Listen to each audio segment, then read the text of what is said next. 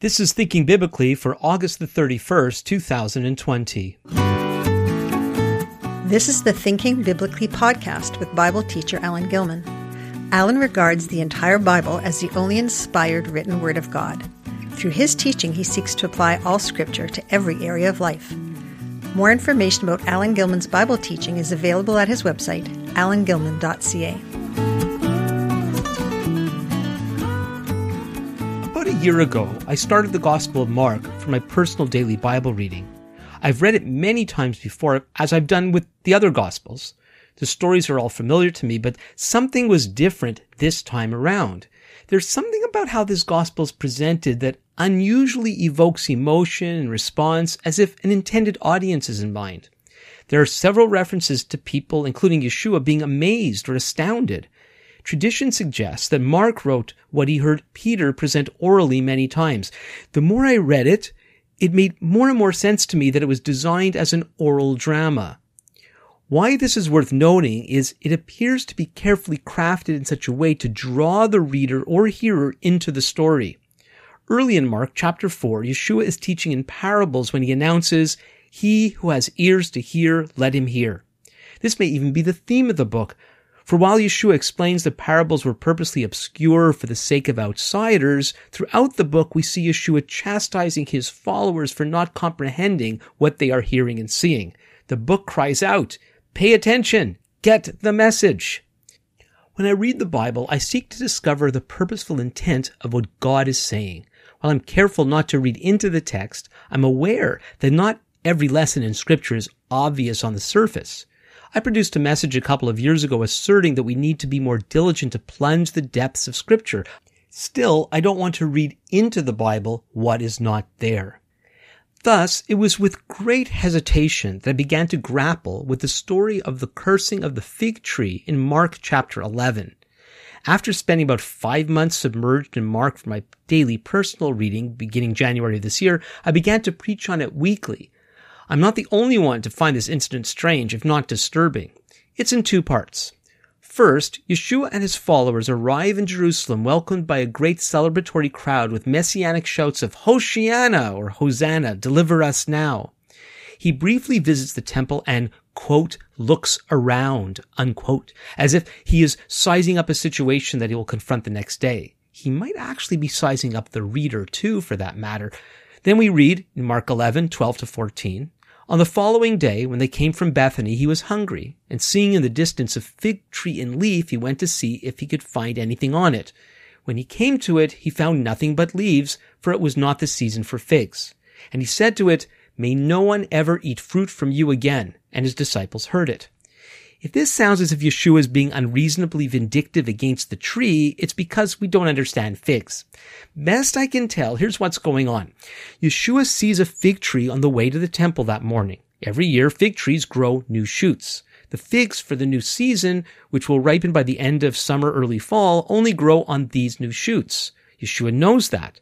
But what he's hoping to find is the early figs, which appear sometimes on some fig trees, commonly known as breva figs, which ripen in the spring, growing on older shoots. In addition to not finding the hoped for breva figs, noting that he found nothing but leaves, informs us that the expected new fruit for the coming season also wasn't present as it should have been. This tree, therefore, is good for nothing, and so he curses it. This unusual reaction to a fruit tree should clue the reader in that this is not really about fig trees. In between the two interactions over the tree, Yeshua drives out the sellers and money changers from the temple. This dramatic event includes a brash critique of the temple system when he says, Mark 11 verse 17, Is it not written, my house shall be called a house of prayer for all the nations, but you have made it a den of robbers. This is based on two references from the Hebrew prophets. The first is from Isaiah. It's Isaiah chapter 56 verses 6 through 8 and the foreigners who join themselves to the Lord to minister to him, to love the name of the Lord, and to be his servants, Everyone who keeps the Sabbath and does not profane it and holds fast to my covenant, these I will bring to my holy mountain and make them joyful in my house of prayer. Their burnt offerings and their sacrifices will be accepted on my altar, for my house shall be called a house of prayer for all peoples. The Lord God, who gathers the outcasts of Israel, declares, I will gather yet others to him besides those already gathered. This passage underscores God's intent to bless the nations as promised to Abraham through the good news of the Messiah. The large courtyard surrounding the temple proper was known as the Court of the Gentiles. It wasn't exclusively for non-Jews, but it was the closest they could get to the temple. The money changers and people selling sacrifices for Passover, both, while both legitimate in themselves, had found that setting up in that court was most advantageous yet resulted in crowding out the people, particularly non-Jews. The second passage Yeshua is referring to is from Jeremiah, Jeremiah chapter 7, verses 8 through 15. Behold, you trust in deceptive words to no avail. Will you steal, murder, commit adultery, swear falsely, make offerings to Baal, and go after other gods that you have not known, and then come and stand before me in this house, which is called by my name, and say, We are delivered, only to go on doing all these abominations? Has this house, which is called by my name, become a den of robbers in your eyes? Behold, I myself have seen it, declares the Lord. Go now to my place that was in Shiloh, where I made my name dwell at first, and see what I did to it because of the evil of my people Israel.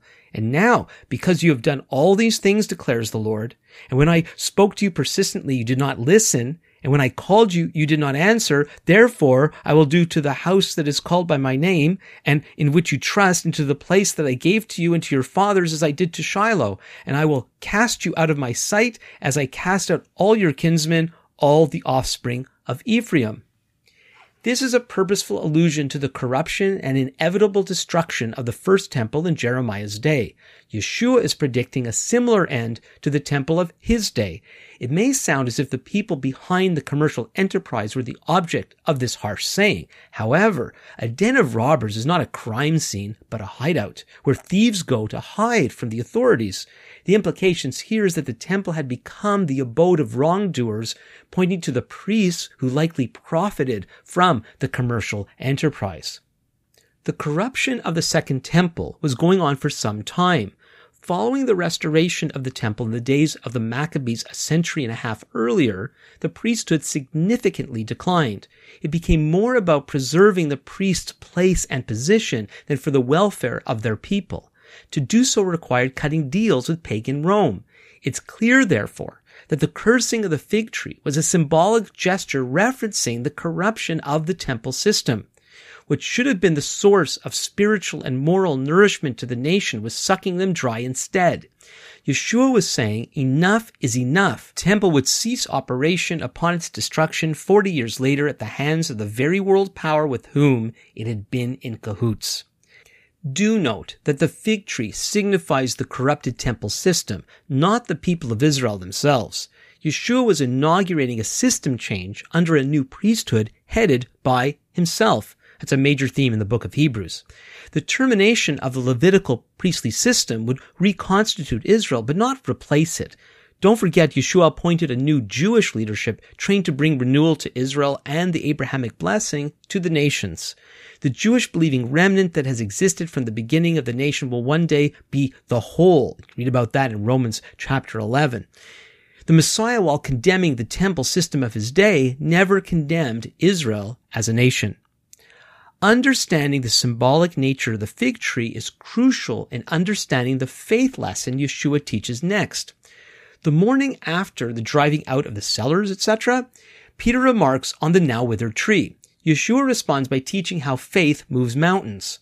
On the surface, it sounds as if Yeshua was saying, see this tree, Peter? You ain't seen nothing yet. If only you would have great faith, you could actually move mountains. Certainly, Yeshua is not encouraging his followers to engage in literal earth moving. This is the Messiah's way of saying that genuine faith enables us to do the impossible. But this too, while having general applications to life's difficult challenges, is about something very simple. By referencing this mountain in Mark 11:23, he is most likely speaking of the Temple Mount. The sea would be the Dead Sea, the north shore of which could be seen in those days from there. That's the approximate location of the no longer existing Sodom and Gomorrah, judged for its horrible sin, implying that the temple was both utterly corrupt and beyond hope. The faith Yeshua was calling for was not showy, dramatic, miraculous displays, as much as the faithfulness that enables one to stand against great oppressive powers. This is not to say that Messiah's followers are not to do signs and wonders, but in this context, we're instructed that if God's people would not be intimidated, but be truly faithful to Him, we will see such world powers undergo seismic shifting before our eyes. That's the faith of Yeshua, and that's the faith he was calling his disciples to have. Mark's audience needed to hear this message. Whether his audience was Jewish, Gentile, or both, be they in Jerusalem or somewhere else within the Roman Empire, the pressure against the gospel message would be no less than what the Messiah himself faced. The opposition would have been mountainous, so to speak, completely overwhelming and humanly impossible to stand up to. Impossible, that is, without faith. Faith being trusting God, His Word, and His will. The second psalm reads in verse 2 The kings of the earth set themselves, and the rulers take counsel together against the Lord and against his Messiah or anointed one. Yet the psalm goes on to say that God laughs at them, holding them in derision. Despite their arrogance and temporary power, God will establish his everlasting kingdom. According to verse 6, As for me, I have set my king on Zion, my holy hill. It's faith that enables the faithful to stand firm while God upends the structures of this world. We live in tumultuous times. However the global pandemic plays out, there's every indication that we are facing economic collapse, political instability, civil unrest, further disintegration of the family, and snowballing apostasy. Yet, we must not forget that the gospel was birthed in similar times. Yeshua's mission was handed to a small eclectic group of Jewish men and women who dared to face the existential threat of both the corrupt religious power brokers among their own people and the oppressive controlling world power. Like their master, they were people of faith who spoke to mountains that moved. Within a few decades, the kingdom of God was multiplying everywhere they went. Today's mountains of political intrigue, spiritual decline, and moral decadence will move if we have the faith to stand and speak the truth of God despite intimidation and persecution. God will prevail. Of that there is no doubt. But will we be like our brothers and sisters who are part of God's transformative solution? Or will we be cast into the sea along with the shifting mountains? To whom and to what will we be loyal? In whom or in what will we place our trust? Will we drown in the sea of judgment? Or will we be mountain movers? Be sure to check out my previous podcasts at thinkingbiblically.ca. There you can see how to subscribe to the podcast through various popular podcast providers. And while you're there, you can contact me through my contact page. You can send me any questions and comments that you might have. And also be sure to subscribe to my newsletter. Until next time, this is Alan Gilman for the Thinking Biblically podcast. Thank you for listening to the Thinking Biblically podcast with Bible teacher Alan Gilman. More information about Alan Gilman's Bible teaching is available at his website, alangilman.ca.